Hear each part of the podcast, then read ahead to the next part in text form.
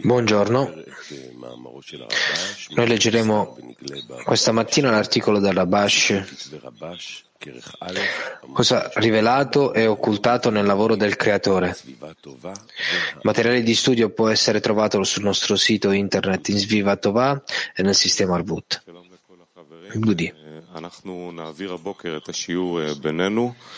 Buongiorno cari amici, oggi avremo una lezione tra di noi. Rav non si sente bene, quindi preghiamo per la sua salute tutti quanti insieme con la, dalla forza della nostra connessione. Leggeremo insieme l'articolo da Rabash, cosa è occultato e cosa è rivelato nel lavoro del Boré. Eh, Rab ci ha chiesto di non guardare una lezione registrata, lui ha richiesto che lavoriamo tra di noi, leggeremo l'articolo, lavoriamo tra di noi, ci connettiamo. Eh, noi abbiamo una lezione piena, quindi noi leggeremo l'articolo insieme. Noi evidenzieremo i punti più importanti che discuteremo.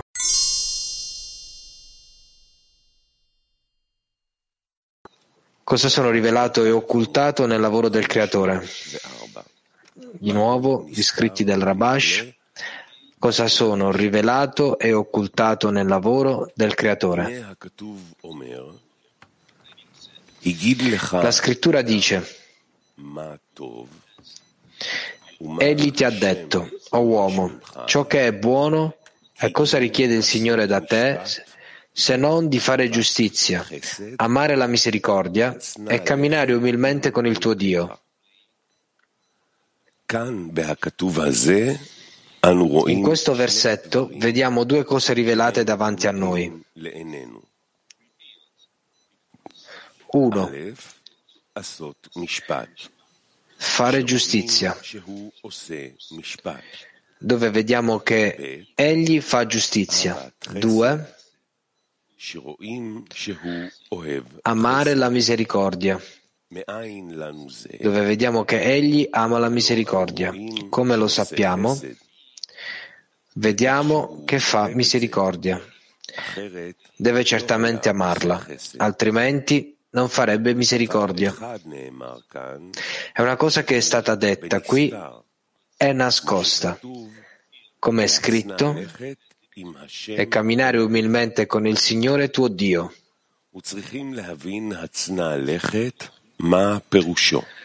Dobbiamo capire il significato di camminare umilmente. Il senso letterale si interpreta che le due cose sopracitate, fare giustizia e amare la misericordia, devono essere nascoste, in modo che nessuno veda le sue buone azioni. Ma cosa significa questo nel lavoro?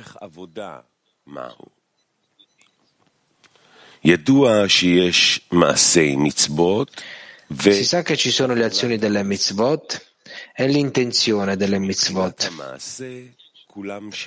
Nelle azioni sono tutti uguali. Non c'è differenza tra un grande giusto e un uomo comune, poiché è stato detto a proposito delle mitzvot pratiche, non aggiungere e non sottrarre. Non diciamo che il giusto ha due mezuzah, una sul lato destro della porta e una sul lato sinistro. La differenza tra grande e piccolo sta piuttosto nell'intenzione. Nell'intenzione dobbiamo anche fare due discernimenti. Uno,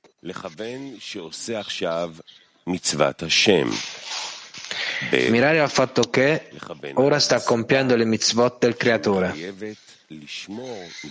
Due, mirare al motivo che lo spinge a osservare le mitzvot del Creatore.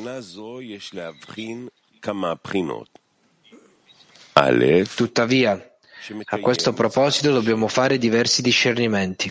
Uno, egli osserva le mitzvot del Creatore perché in questo modo gli uomini intorno a lui lo rispetteranno, e così via. Ne consegue che ciò che lo costringe a osservare le mitzvot del Creatore sono gli uomini e non il Creatore. Cioè, se non ci fossero uomini intorno a lui, non osserverebbe le mitzvot del Creatore.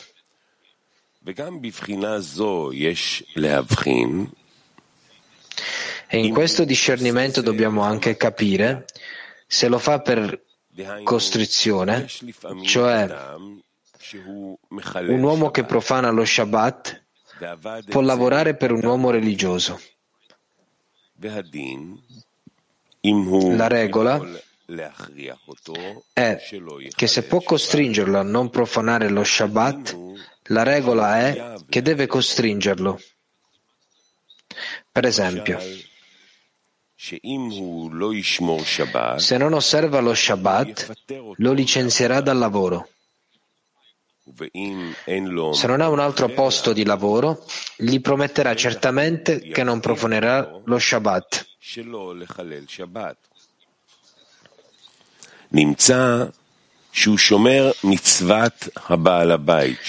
scopre che sta osservando le mitzvot del suo capo, cioè segue i, prece- i precetti di colui che dà il lavoro e non ha alcun legame con il Creatore. Tuttavia, in termini di legge, vediamo che anche questo è considerato come osservare mitzvot. Altrimenti, perché ha bisogno di costringerlo a osservare le mitzvot? Si scopre che questo servo lavora solo per coercizione. Come abbiamo detto, Maimonide ha detto, nelle questioni di cui sopra, se non si è convertito in privato, è svergognato in pubblico. È disprezzato e maledetto finché non si pente. Ne consegue che osserva le mitzvot perché la collettività lo costringe. Per quanto riguarda il motivo per cui la gente lo costringe, dobbiamo capire se gli piace o meno compiere quella mitzvah. Quando compie le mitzvot, perché è rispettato e così via, gli piace osservare le mitzvot. Ma se osserva la Torah e le mitzvot a causa di una costrizione, desidera sempre uscire da quell'esilio per non soffrire per la Torah e le mitzvot.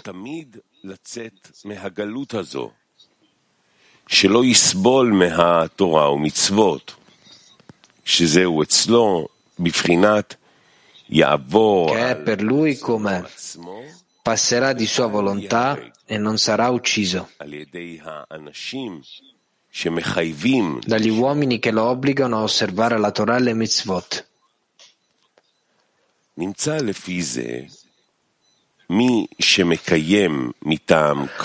consegue che colui che osserva per rispetto degli altri può osservare la Torah e le mitzvot con gioia. Ma chi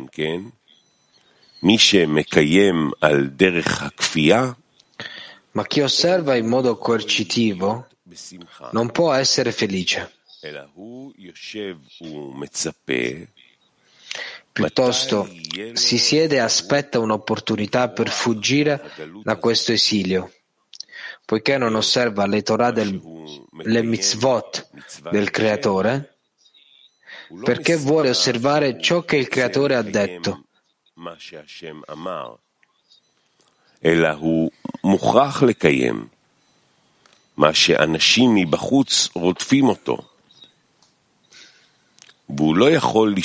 deve osservare perché gli uomini all'esterno lo inseguono e non può soffrire tormenti più grandi dei tormenti di osservare le mitzvot. Per questo motivo, questo modo è peggiore del primo. Ne consegue che ci sono due discernimenti nel cercare di osservare la Torah e le mitzvot. Uno, per paura e coercizione. Due, per amore, quando è felice, quando osserva la Torah e le mitzvot. C'è anche un altro discernimento nella ragione che lo spinge a osservare Torah e mitzvot. È chiamato camminare umilmente.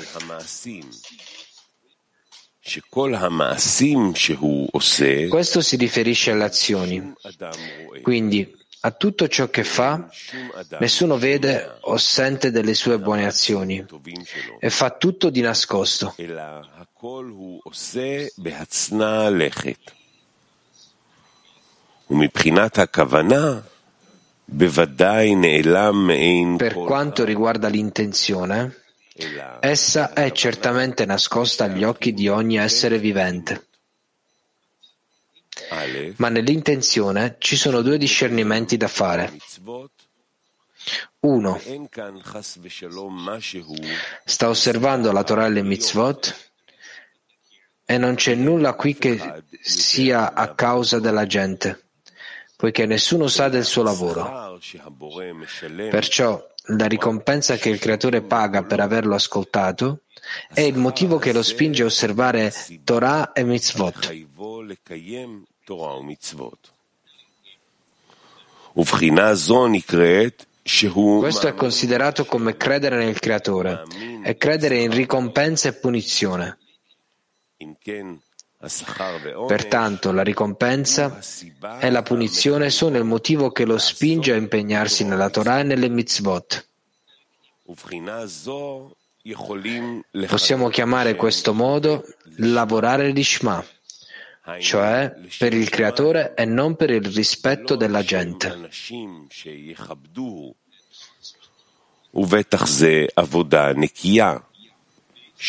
Questo è certamente un lavoro pulito, che è interamente per il creatore. Uno, per quanto riguarda le azioni, egli non vuole che nessuno veda le sue buone azioni, in modo che lo ricompensino. Due, per quanto riguarda l'intenzione, non richiede che gli uomini lo paghino per questo lavoro nella Torah e nelle mitzvot,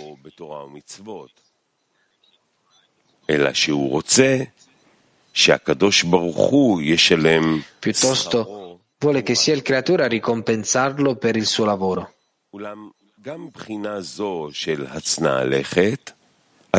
Tuttavia, questo modo di camminare umilmente è ancora incompleto,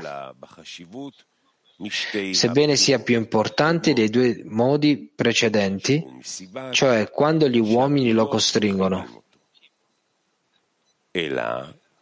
Uno. Il primo è a causa della paura e delle coercizione. Due. Il secondo è a causa dell'amore. Qui invece il motivo è solo che il creatore lo costringe. Tuttavia, poiché vuole una ricompensa in cambio del suo lavoro, con questo si separa dal creatore a causa della disuguaglianza di forma. Per questo motivo il suo lavoro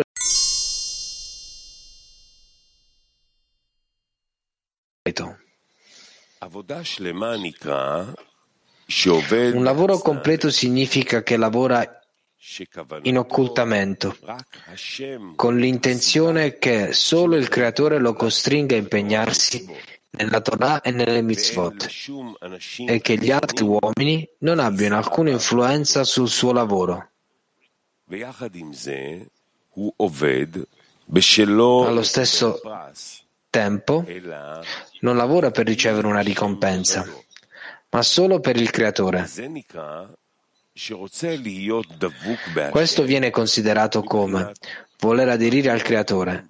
Come, in, come Lui è misericordioso, così tu sii misericordioso. Ciò significa che tutto il suo lavoro è al fine di dare, ed egli trae grande soddisfazione dal privilegio di servire il Re. Da questo trae piacere e gioia, e non ha bisogno di ricevere altro. Piuttosto, quando osserva la Torah e le mitzvot in assoluta semplicità e non ha alcuna intenzione, si accontenta di questo, come se potesse servire il Re con un servizio importante.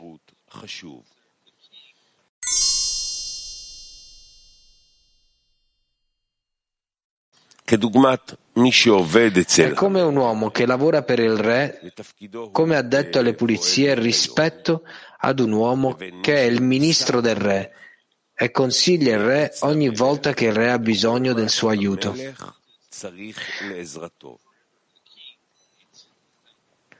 C'è sicuramente una grande differenza rispetto all'uomo delle pulizie del Re, sia per quanto riguarda il compenso che per quanto riguarda il rispetto del ministro del Re.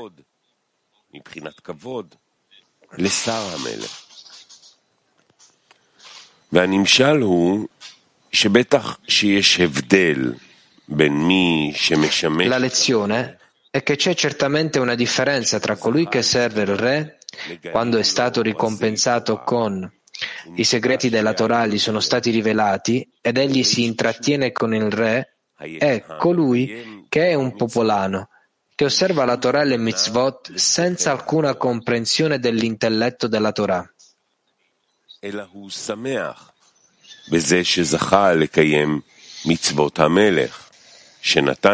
Piuttosto è felice di aver avuto il privilegio di osservare le mitzvot del Re che egli, che egli ha dato. Ne gode più di qualsiasi piacere mondano, poiché i piaceri di questo mondo gli sembrano come se stessero servendo il corpo, che è carne e sangue.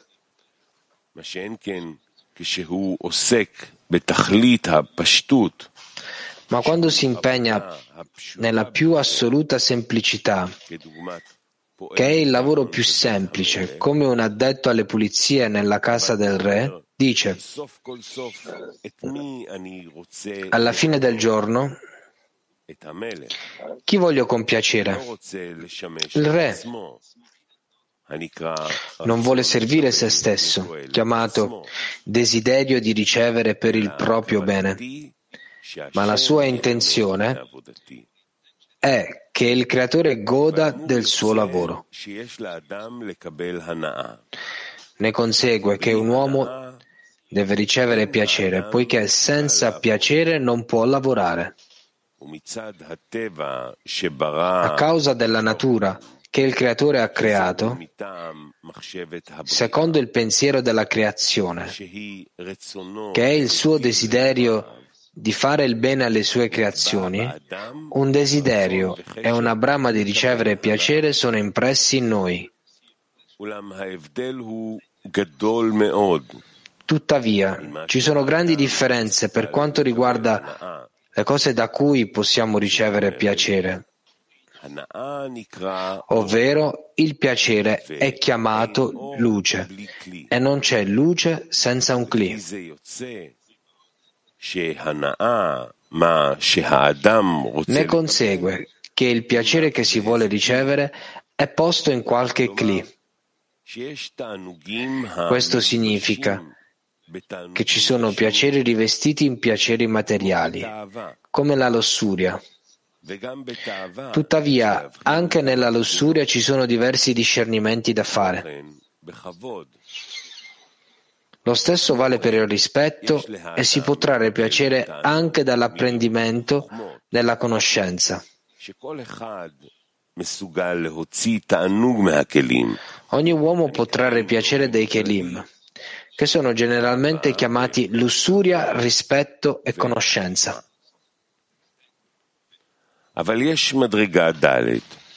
Tuttavia c'è un quarto grado, che è servire il Creatore. Bala Sulam ha detto, nell'introduzione al libro dello Zohar, che ci sono quattro gradi chiamati inanim- inanimato, vegetativo, animato e parlante. uno. Inanimato è chiamato lussuria. due. Vegetativo è chiamato onore. tre. Animato è chiamato conoscenza. E quattro. Parlante è chiamato servire il Creatore.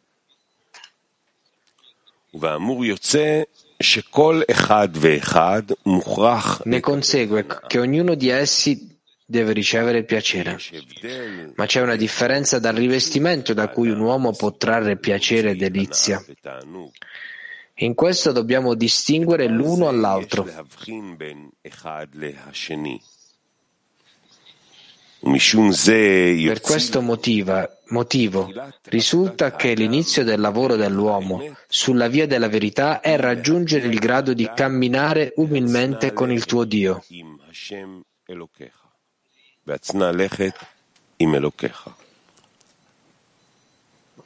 Perush, cioè il suo lavoro è nell'occultamento, dove nessuno ha contatto con la sua Torah e le sue mitzvot, perché è nascosto alla gente.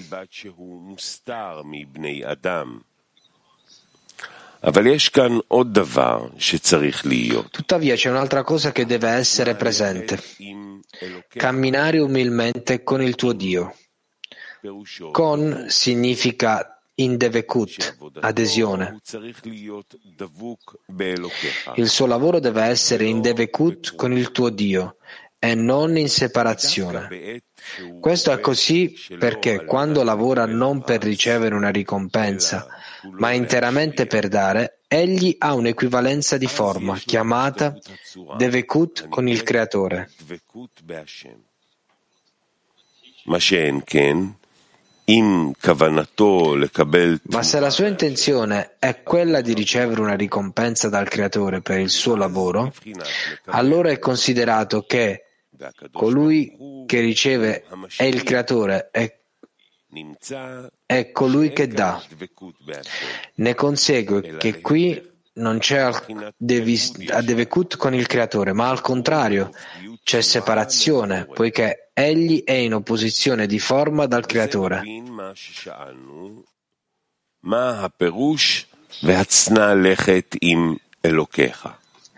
Con questo capiremo ciò che abbiamo chiesto. Qual è il significato di camminare umilmente con il tuo Dio? Il significato letterale è che qui c'è l'inizio del lavoro chiamato l'Ishma.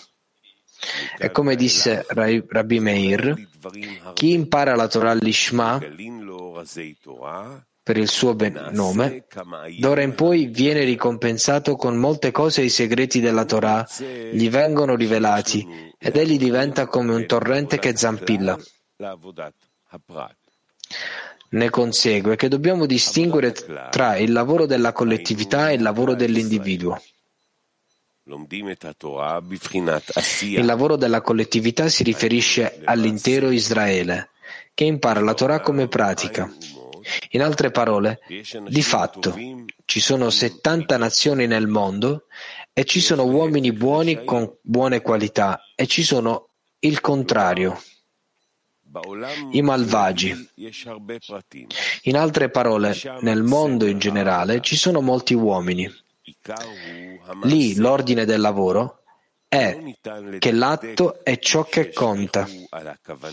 È impossibile che si preoccuperanno dell'intenzione per renderla l'ishma. Invece gli viene detto, dallo l'ishma arriviamo all'ishma.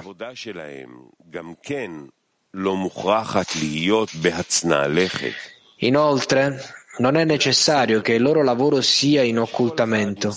Invece, l'ordine è che ognuno dica all'amico quante buone azioni ha e quanto tempo dedica alla Torah e al lavoro.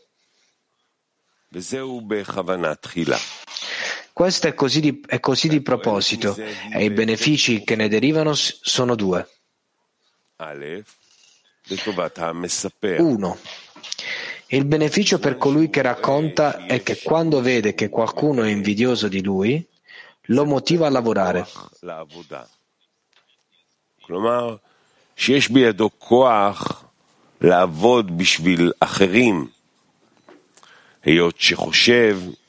Cioè ha la forza di lavorare per gli altri, perché pensa che il suo amico lo rispetterà per il suo lavoro. Ne consegue che questo gli dà carburante per lavorare. Il motivo è che chiunque faccia uno sforzo deve avere una ricompensa in cambio. La ricompensa può essere in denaro o in rispetto, cioè a volte l'atto che compie fa sì che la gente lo rispetti. Questa è già considerata una ricompensa, come il denaro.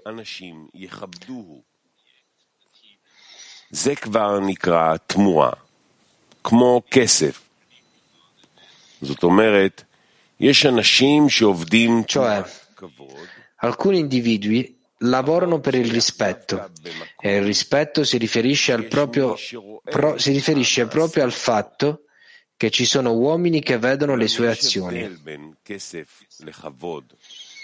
Tuttavia c'è una differenza tra il denaro e il rispetto dal punto di vista di chi lo dà. Quando un uomo lavora per il denaro, non gli interessa chi glielo dà. Colui che dà può essere un uomo comune, ma se paga un prezzo più alto di un uomo rispettabile in termini di pagamento monetario, non è la stessa personalità di colui che dà a determinare se il lavoro vale la pena, ma la somma di denaro determina il posto del lavoro. Non è così per chi lavora per il rispetto. In questo caso è proprio colui che dà a determinare. Se colui che dà è un uomo distinto, non è così difficile lavorare per il rispetto. Tuttavia, ciò dipende dal livello in cui l'individuo è considerato dalla collettività come una persona importante. Ne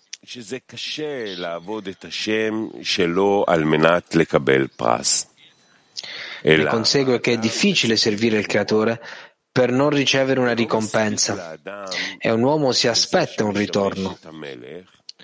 Non è sufficiente che un uomo serva il re poiché non ha fede nella grandezza del Creatore, perché altrimenti è naturale che il piccolo si annulli davanti al grande. Quando un uomo è accettato dalla collettività come una grande personalità, per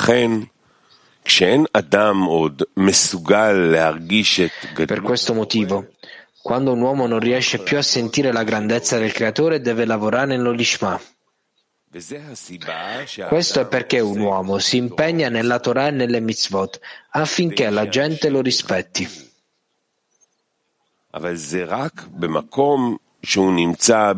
Tuttavia, ciò avviene solo se si trova in un ambiente che rispetta i servitori del Creatore.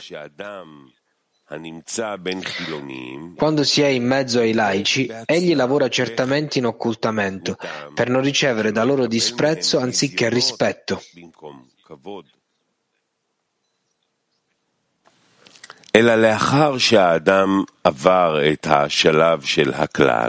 Tuttavia, una volta che un individuo ha attraversato la fase della collettività, se un uomo si risveglia e vuole uscire dalla collettività, cioè essere asservito alla collettività,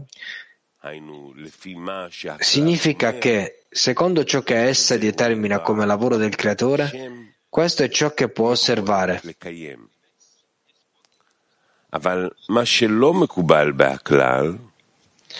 Ma ciò che non è accettato dalla collettività ed egli sente che il lavoro della collettività non è la fase finale, ma una spinta interiore che è la questione del lavoro, che riguarda specificamente gli individui, dove ogni individuo contiene la collettività, allora la questione di Lishma comincia ad essere rivelata a lui.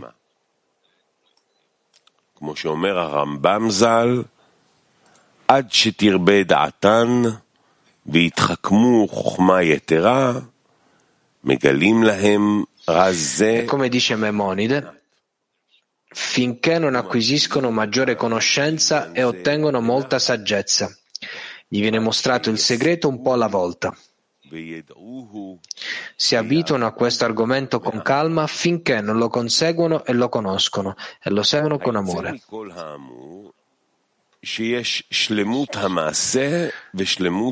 Da tutto ciò si evince che esiste la completezza dell'azione e la completezza dell'intenzione.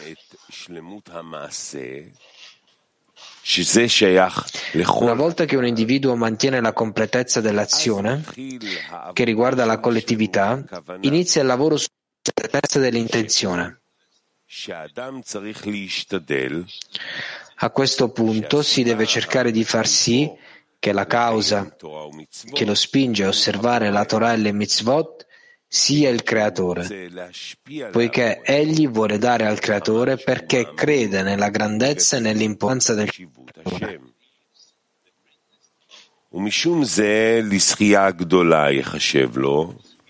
Per questo motivo considera un grande merito se riesce a servire il Re. Questo lavoro si chiama lavoro nascosto. In questo caso, il lavoro riguarda principalmente l'intenzione, che non viene rivelata a nessuno, cioè nessun uomo al mondo può conoscere il motivo che lo spinge, che spinge il suo amico a lavorare nella Torah e nelle mitzvot.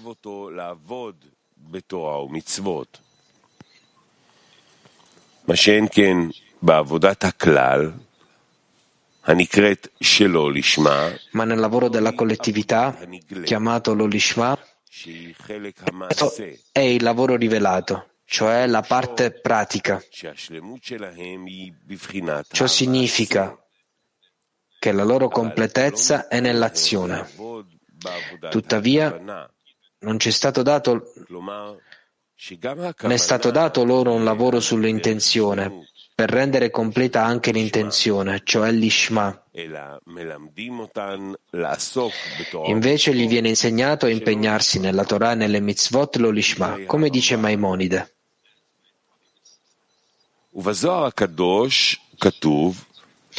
È scritto nello Zohar: le cose occulte appartengono al Signore nostro Dio, il timore e l'amore, che sono nella mente e nel cuore. Queste sono le Yud Hei, e le cose rivelate appartengono a noi e ai nostri figli, cioè la Torah e le mitzvah, comandamenti, che sono l'esteriore del Guf e del Rosh. Queste sono la Vav Hei. Il significato della questione è che nessuno sa se un uomo teme il Creatore o lo ama, poiché è qualcosa che si rivela solo a lui, tra, tra lui e il suo artefice. Aval Adam haosek batorah. Ma un uomo che si impegna, impegna nella Torah e, nelle, e si impegna nelle mitzvot pratiche, questo è rivelato a tutti, poiché qui il Creatore ha fatto in modo che si impegni nella Torah apertamente e che abbia occhi per guardarla e orecchie per ascoltarla.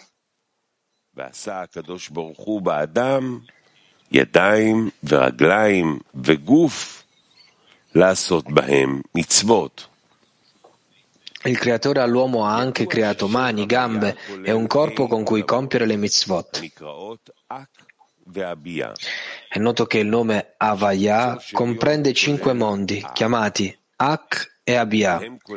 La punta della Yud è costituita da Ak. Essi contengono cinque parzufim chiamati Galgalta, Ab, Sag, Ma e Bon. Questi comprendono cinque sfirot, chiamate Keter, Chokmah, Binah, Zerampin e Malkut. Ciò significa che ogni singola Brinah, discernimento, è inclusa in una lettera del nome Havaya.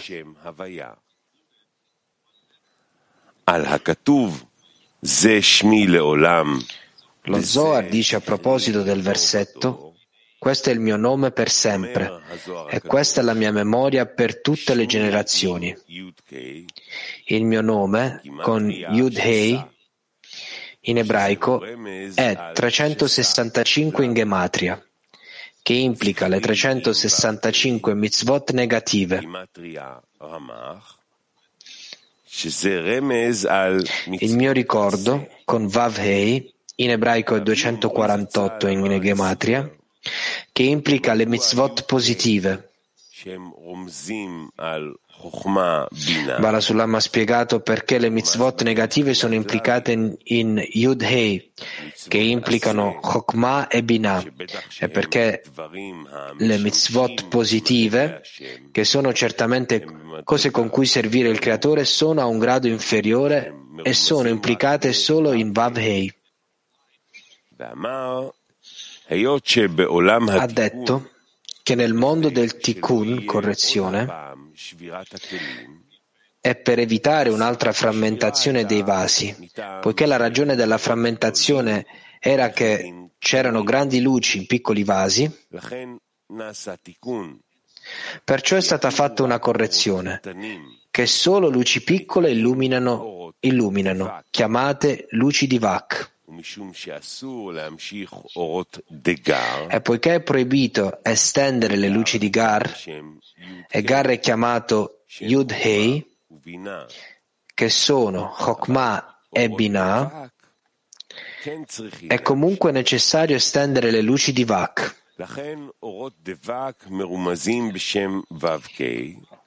Per questo motivo le luci di Vak sono implicate nel nome di Vav-Hei. Pertanto le mitzvot positive sono in Vav-Hei, che è Vak, ma le luci di Gar, che è proibito estendere, sono chiamate mitzvot negative. Mitzvot negative, ossia che è proibito estendere. Di conseguenza possiamo spiegare il significato di Havaya, che comprende il timore e l'amore, che sono Yod-Hei, e la Torah e la Mitzvat, che sono Vav-Hei. Li spiegheremo uno alla volta. uno. Paura, timore, significa che deve avere timore di portare poca contentezza al proprio artefice, come è scritto nell'introduzione del libro dello Zohar. Sia il primo timore che il secondo timore non sono per il proprio beneficio, ma solo per il timore che diminuirà il portare contentezza al suo artefice. Il timore è la prima mitzvah, perché è impossibile credere veramente nella fede completa che non si cadrà nell'eresia prima di essere stati ricompensati con il timore.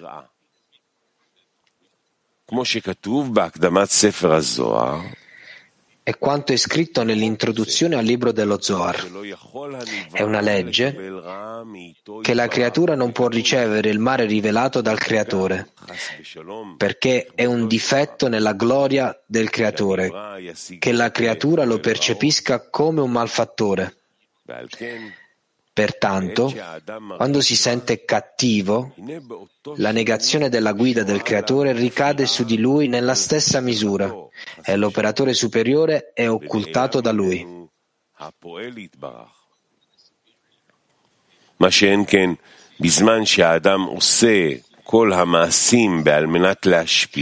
Tuttavia, quando un uomo compie tutti i suoi lavori per dare, in quel momento i Kelim sono adatti a ricevere la delizia e il piacere. E allora c'è fede su di lui perché in quello stato raggiunge il Creatore come il bene che fa il bene.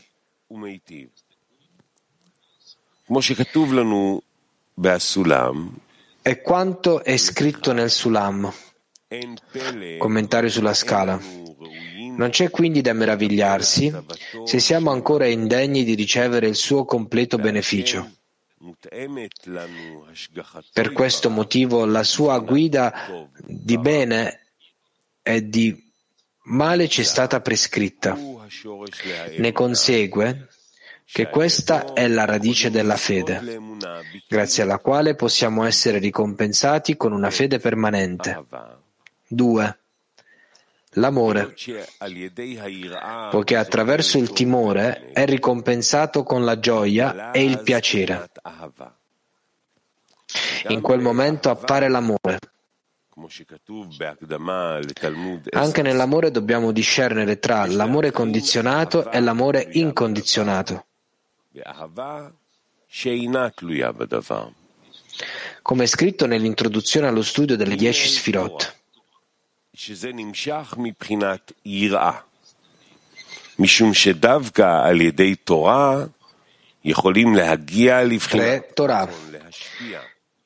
estende dal timore, poiché proprio attraverso il timore possiamo ottenere il desiderio di dare. Come hanno detto i nostri saggi, la luce in essa lo riforma. Per questo motivo, proprio attraverso la Torah si può arrivare al timore e alla trepidazione di non essere in grado di portare contentezza al proprio artefice. Ecco perché la Torah è al di sopra della rivelazione del timore, ossia che egli sta veramente imparando la Torah sulla via della verità e non per amore della conoscenza, e la sua intenzione nella Torah è quella di ottenere il timore. Per questo motivo l'ordine del lavoro è dal basso verso l'alto. Questo è, per, è perché la Torah, che è la Vav di Havaya, viene prima, poiché attraverso di essa si ottiene poi il timore. Tuttavia, l'uomo che impara la Torah con uno scopo diverso, non per ottenere il timore del cielo, non è considerato come Torah, ma conoscenza. E come hanno detto i nostri saggi, se un uomo vi dice c'è saggezza nelle, nelle nazioni, credete. C'è Torah nelle nazioni, non credete, poiché la Torah appartiene a coloro che imparano per ottenere il timore del cielo. quattro. Mitzvah. Si tratta di una Ei di Havaya che si estende dall'amore, che è la prima Ei di Havaya. Per questo motivo l'esecuzione delle mitzvot deve avvenire con l'amore e con la gioia di osservare i precetti del Re. Anche in questo caso impariamo dal basso verso l'alto, cioè attraverso un uomo che si sforza di osservare le mitzvot del Re con amore, con un risveglio dal basso che provoca un risveglio in alto, dove il Creatore rivela il suo amore per Israele, come è scritto: ci hai amati e ci hai voluti. Ne consegue che attraverso la Torah appare il timore e attraverso la mitzvah appare l'amore. Ciò significa che un uomo deve iniziare l'ordine del lavoro dal basso verso l'alto. uno. Prima la mitzvah, che è l'ultima Ei di Havaya. due. Poi la Torah, che è la Vav di Havaya. tre. Poi l'amore, che è la prima Ei di Havaya. quattro, e poi il timore, che è la Yod di Havaya. Ma nell'ordine della dazione che viene dall'alto, il timore appare per primo, poi l'amore, poi un uomo ottiene l'amore, poi ottiene la Torah e poi la mitzvah. Tuttavia, la questione dell'inclusione delle anime nel nome di Havaya è specificamente nell'ultima E. Come dice il nostro santo Ari, l'anima di Adam Rishon proviene dall'interiorità di Bia, e Bia è emersa da Malkut de Atzilut, chiamata ultima E dell'intera Atzilut. Per questo motivo Malkut è chiamata l'Assemblea di Israele, poiché include al suo interno tutte le anime.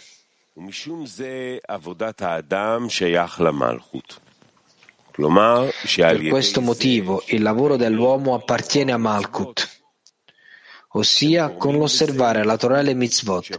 Essi causano l'unificazione del Creatore e della sua Shekhinah, poiché Malkut è chiamata vaso di ricezione per l'abbondanza superiore, e il Creatore è chiamato colui che dà.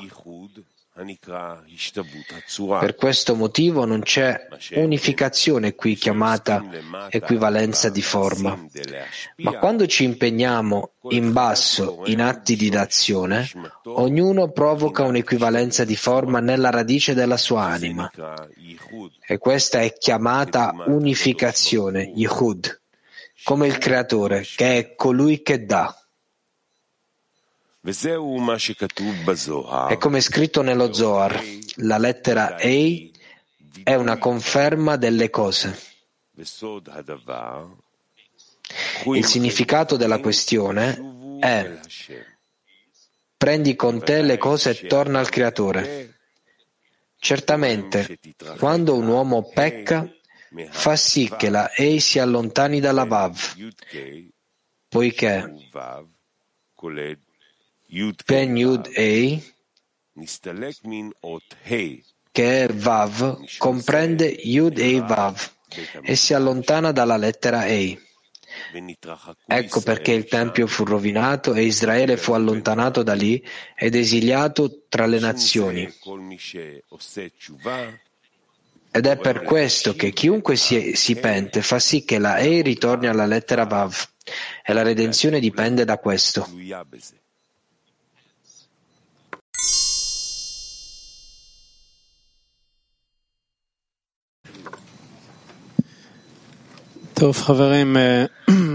Bene amici, abbiamo terminato la lettura di questo articolo.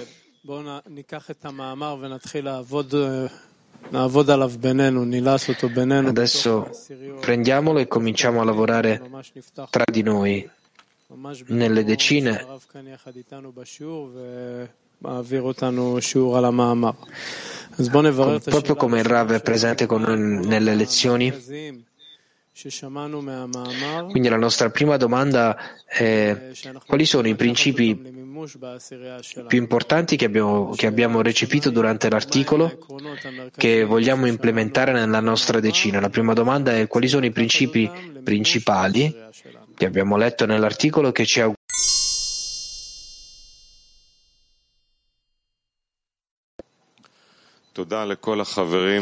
Grazie a tutti gli amici e le amiche.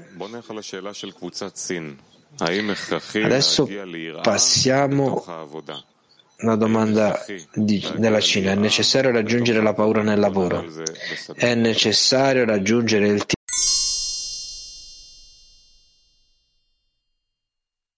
Noi non avremo questo lavoro. Amici,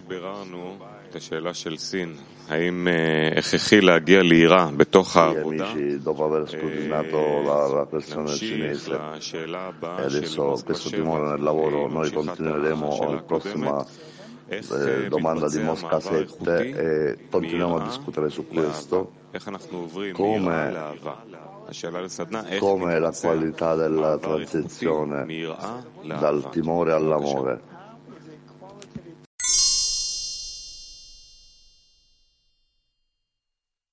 articolo avevo prima letto amore e timore. Andiamo alla prossima domanda, la domanda della Giorgia, il continuo tra l'amore e, tra il timore e l'amore. Il Rabash scrive eh, dell'ordine Mitzvah, Torah, Avah, e alla fine del lavoro prima, prima il timore, poi l'amore e poi la Torah e poi le Mitzvah. La nostra domanda per il workshop, la domanda è: qual è la differenza tra l'ordine che viene dal basso e eh, eh, quello dall'alto? E quali azioni dovremmo fare nella decina? Di nuovo, qual è la differenza? Ah, questo Rabash scrive dal, dal basso dall'alto, e quali azioni dobbiamo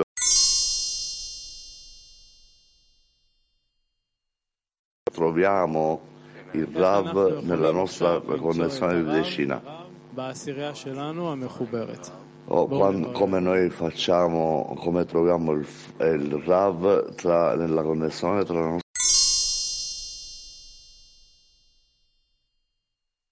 e così come quello che cominciamo sul, quel, sul discorso di trovare Rav nella decina. Oh, abbiamo una domanda: qual è la differenza fra le, nelle lezioni che possiamo trovare fra di noi e quello che Rav dove è presente? Così durante lez, gli anni possiamo sentire che arriviamo una lez, a una lezione dove sentiamo la luce che riforma per connetterci alle fonti, per trovare e trovare quello che Rav spiega.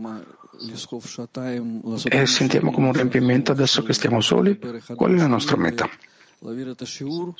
Come passiamo per queste due ore, come siamo passati per queste due ore e come abbiamo avuto una, un controllo, una col- eh, magari possiamo fare questo una o due volte e dopo però che cosa facciamo? Cioè, perché non siamo sedu- seduti e parlati e parliamo di quello che è successo e ascoltiamo l'amico? La, la meta non cambia, dobbiamo raggiungere lo stesso sentimento attraverso la luce che riforma, per aprire le fonti, per rivelare tutto quello che Rav ha messo per noi, perché Rav sta fra di noi e la nostra è la connessione fra di noi in ogni molecola, in ogni corpo si trova lì, semplicemente dobbiamo trovarlo attraverso della nostra relazione di uno con l'altro e fra di noi, e per questo troviamo le domande, come ci esprimiamo uno con l'altro, la serietà, come lo facciamo, così che andiamo a chiederci a noi stessi che cos'è quello che vogliamo. Per adesso entriamo a un workshop e la domanda è: che cos'è speciale sopra questa lezione e qual è la relazione di quello che vogliamo raggiungere?